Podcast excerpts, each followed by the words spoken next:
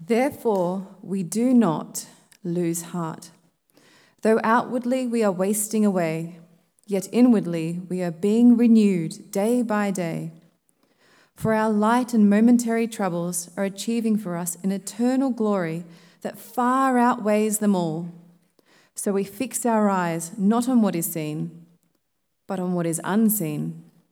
For what is seen is temporary, but what is unseen is eternal. Now we know that if the earthly tent we live in is destroyed, we have a building from God, an eternal house in heaven, not built by human hands. Meanwhile, we groan, longing to be clothed with our heavenly dwelling, because when we are clothed, we will not be found naked. For while we are in this tent, we groan and are burdened, because we do not wish to be unclothed, but to be clothed with our heavenly dwelling so that what is mortal may be swallowed up by life. Now it is God who has made us for this very purpose and has given us the Spirit as a deposit, guaranteeing what is to come. Therefore, we are always confident and know that as long as we are at home in the body, we are away from the Lord. We live by faith, not by sight. We are confident, I say and would prefer to be away from the body and at home with the Lord. So we make it our goal to please Him, whether we are at home in the body or away from it. For we must all appear before the judgment seat of Christ, that each one may receive what is due to him for the things done while in the body, whether good or bad. Please keep your Bibles open. Please join me in prayer. Loving Father, we thank you so much for your word, the Bible. Thank you for 2 Corinthians, which is just full of gold, and we're thankful for it and the encouragement that it is. And right now, Lord, um, we pray that you'll speak to us by your Holy Spirit. Help us not to be distracted by other things, but to focus on your word and its goodness and richness uh, for your sake and for one another's sake, we pray. In Jesus' name. Amen. Um, at the end of the sermon, I'm going to do something different, have a bit of a question time. I'm actually going to ask you a couple of questions and have a bit of discussion together, and then kind of we'll have a bit of a chat about the sermon. So the sermon's shorter than normal, you might be pleased to know. Um, and then if you've got any questions, um, I'd love to hear them at the end, and we can have a bit of a conversation. Um, as many of you know, I play comp tennis on Tuesday nights. Maybe you don't know that. I play in Campbelltown. It's semi serious. You know, we try to win, but most people don't care if they lose. There's a couple of people who do. Um, mostly it's just good fun. I'm getting a bit older now. I'm 43. I'm not 73, but I'm not 23 uh, either. A few years ago, I kind of injured my kind of my groin, sort of thigh, and um, thanks to COVID, it got better. Of course, I wasn't really doing much at all. I was in lockdown, and so it healed. And then a few weeks ago, as it's getting colder, and I played a couple of sets, and then I had a rest for half an hour because that's what you do. And then I went back on the court and I re injured it again because I was freezing cold and overstretched it. And I'd done warm ups before at home and everything because I'm older, I need to do that. But I heard it again. And it wasn't until this week, studying this passage, that I was actually really thankful for my injury. I was thankful for it. I was thankful because my injury reminds me that I'm slowly dying. And that's good. That's a good thing. The Bible says, look again at verse 16. Inwardly, oh, sorry, I've got an illustration I need to tell you. I forgot. We are slowly dying, like a fresh cut bunch of flowers. You cut a bunch of flowers, you put it in a vase, it looks beautiful, it smells beautiful, it's destined for death, right? Because you chopped it off from the ground. So it looks nice on the outside, but it is actually dying. And we all too are slowly dying. Isn't that morbid? Um, but that's a great thing, and we're going to get to why. Okay, Bible. Verse 16 says, Though outwardly we're wasting away, yet inwardly we're being renewed day by day. John always is a good choice, you know, all over it, as always. We're being renewed day by day. We sang that. For our light and momentary troubles are achieving for us an eternal glory that far outweighs them. I've never been struck by this passage as much as I was this week. It was great to sing that. Even though we're all wasting away like a cut, fresh cut bunch of flowers, inwardly we're being renewed. We're getting better day by day. As Christians, our physical deterioration actually serves as a reminder that God is preparing us for something so much better. John Calvin himself said we need to decay in order to be reminded of heaven. If we never died, we wouldn't even think about God, we wouldn't give God a second thought.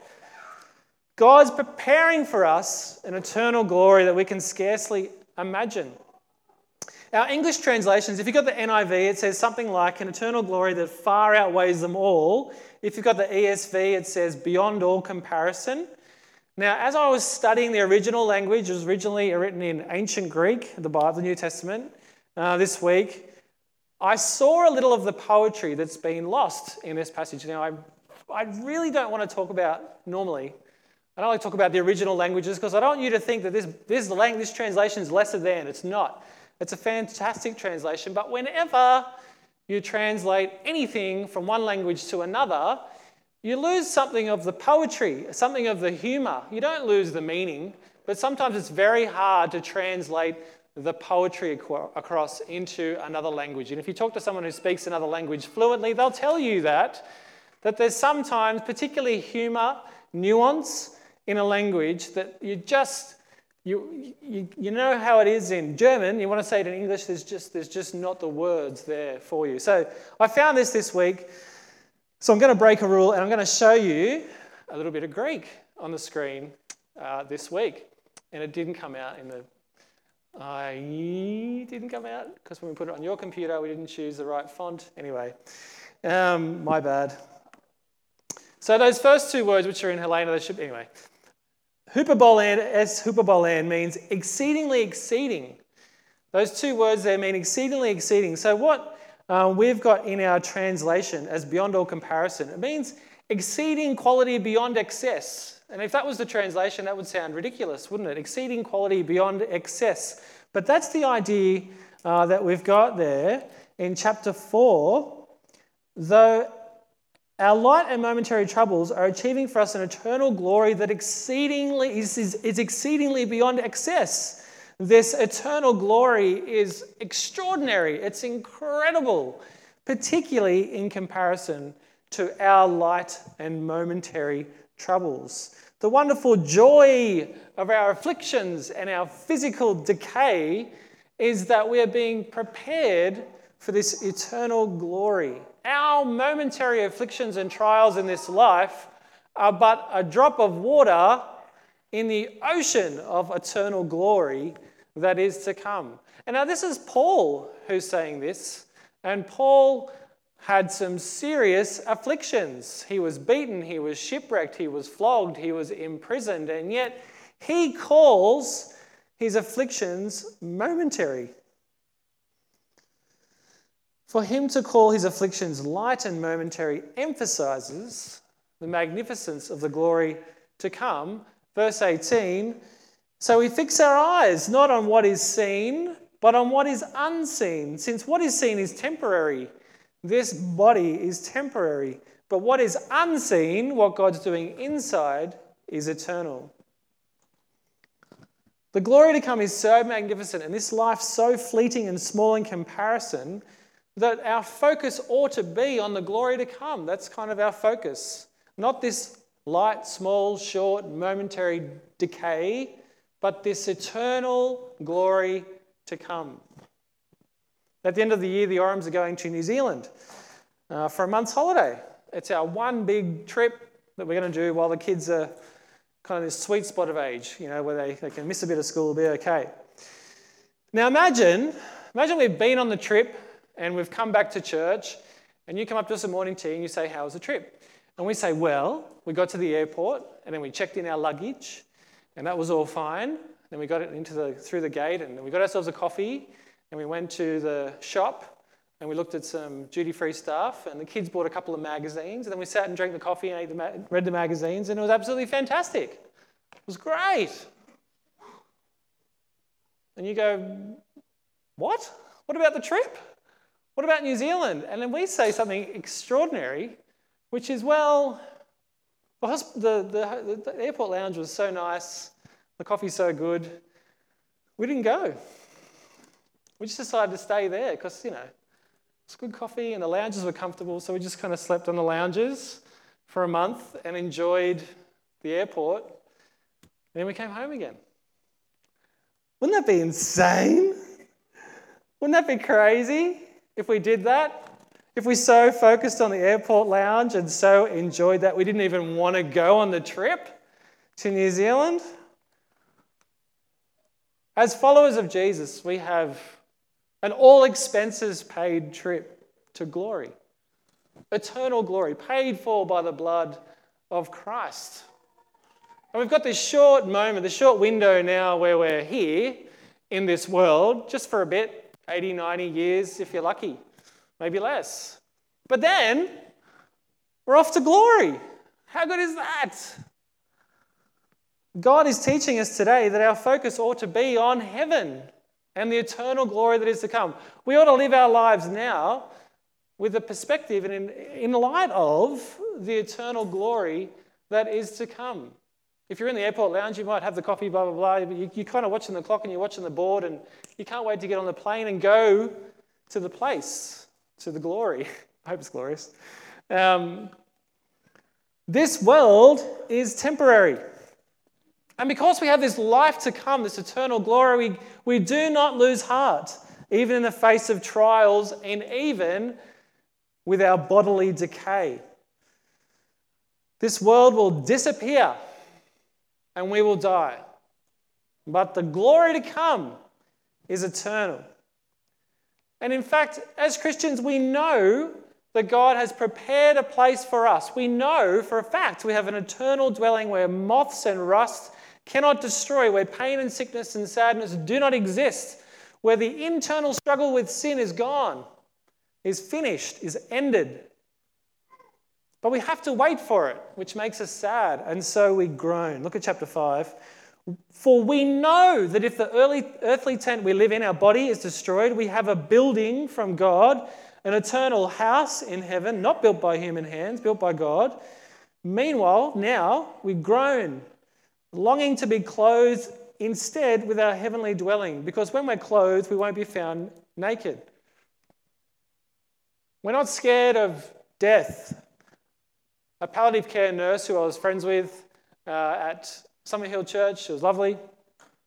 She said, Christians aren't afraid of death. Everyone's afraid of dying. It's awful. But Christians aren't afraid of death. We know where we're going, we know what's on the other side. We don't go looking for death, but we don't fear it. Because we know that even if we die, God has prepared an eternal place for us, an eternal dwelling. Now, Paul shifts the metaphor from buildings to clothes. He goes so far as to say, although we don't long for death, we do long for our eternal dwelling. We long for heaven. We can't wait to get there. This life is hard. We struggle with poor health, sore bodies, decaying bodies, strained relationships, broken relationships, perhaps. We struggle with the consequences of sin in this world. But, friends, we have Jesus. Verse 4 While we're in this tent, we groan, we're burdened because we do not wish to be unclothed, to be clothed instead with our heavenly dwelling, so that what is mortal may be swallowed up by life. Now, the one who has fashioned us for this very purpose is God, who's given us the Spirit as a deposit guaranteeing what is to come. God has purposed us to groan, He's purposed us to be burdened so that we might look beyond this life, beyond this mortal existence, to a far greater glory. And Paul says we desire to like put on an overcoat over this existence, this far, a overcoat of God's glory. He talks about the clothing going over the top of our current clothing. Right now, it's like we're unclothed. We're exposed to the effects of sin. But in the life to come, our decaying mortality will be swallowed up by life, swallowed up by blessing. And all this is guaranteed by the indwelling Holy Spirit. We have a guarantee the Spirit. What's it going to be like? Heaven, I mean. What will it be like?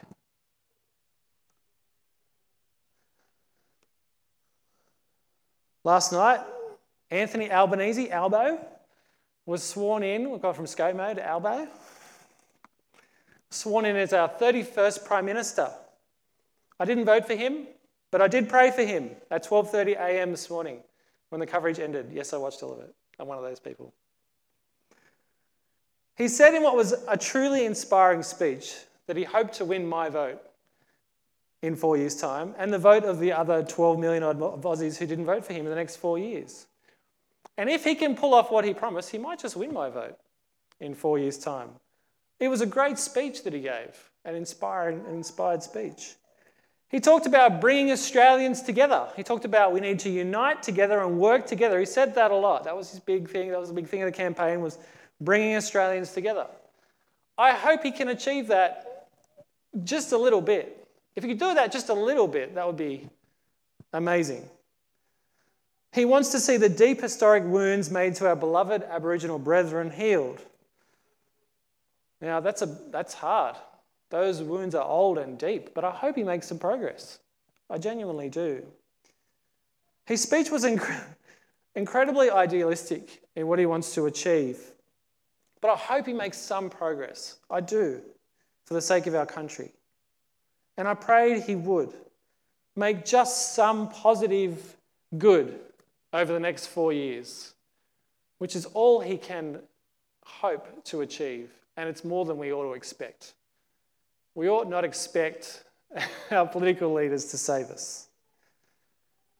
Tomorrow he's on, a, plane to deal, he's on a plane to meet with India and the US and, and Japan to talk about all sorts of issues, talk about climate change, to talk about interdependency, to talk about the economy, but also talk about China, who's gnashing their teeth at everybody around them and who's got their arm draped around Russia at the moment. There's a, there's a, a real political threat. And Albanese's on, his pl- on a plane tomorrow to talk about that as well. When he gets back, supposedly, he says, he will solve the unthinkable, heartbreaking reality that every week a woman is murdered in our country by someone she loves. He says he's going to afford proper care to the half a million people with disabilities on the National Disability Insurance Scheme, which is great. But he didn't mention the 3.9 million Aussies who have disabilities that aren't in the NDIS scheme yet. Friends, he's got an impossible job. Any Prime Minister does an impossible job. What he wants to achieve is just impossible. So I ask you again what's it going to be like? Heaven, I mean. Well, for starters, none of those issues will exist. Anthony Albanese will be out of a job if Jesus came back tomorrow. And that's great. Because these issues he's got to deal with are just impossible. They're massive. And they're all a result of sin. What's heaven going to be like? No hate, no war, no domestic violence, no, no even animosity between you and anyone. Can you imagine that? No animosity between you or anyone. No longer will people with disabilities wrestle with their disability. We had a dear friend at Northmead named Maddie who had cerebral palsy, confined, to a wheelchair, very bright, slurred speech, so people didn't think she was very bright, but she was. She hated being stuck in that wheelchair. She longed for the life to come. No racism. Genuine, unconditional love. Can you imagine it? For everyone. Can you imagine looking at a person, a stranger, and just not seeing their skin color or their accent or their height or their weight or their looks or their disability, but just seeing a person made in God's image? loved by God. That's all you can see. That's all God can see. Can you imagine it? Can you imagine spending just one day of your life with no aches or pain or worries or concerns or tiredness or anxiety or fear or anger or frustration or sin? No more wrestling with sin. One day. What about a thousand years? Praise God. That's heaven. What will we do there? I don't really care. It sounds amazing already, whatever we're doing. The Bible talks about feasting a lot, doesn't it? it? Talks about eating. I'm excited about that. I assume you don't have the weight gain. Yes. but also you don't have the gluttony either. The Bible talks about Bible talks about worshiping the Lamb together. I'm up for that. That sounds great. Gather around the throne, worshiping Jesus. Awesome. Prime Minister Albanese cannot deliver what Jesus can deliver. Scott Morrison couldn't either. No human being can. Jesus can. For he's not just a human being, he's also God. How good that though we struggle now, let's do away with that, Dan. How good that though we struggle now, we have the promised Holy Spirit in our hearts, guaranteeing what is to come. We have aches and pains and strains and anxious brains constantly reminding us of what is to come. That's why we have aches and pains and strains and anxious brains. It reminds us of the eternal glory to come. We have the joy of slowly dying to remind us of the glory that is to come. Now look at verse 6. Therefore, we're always confident.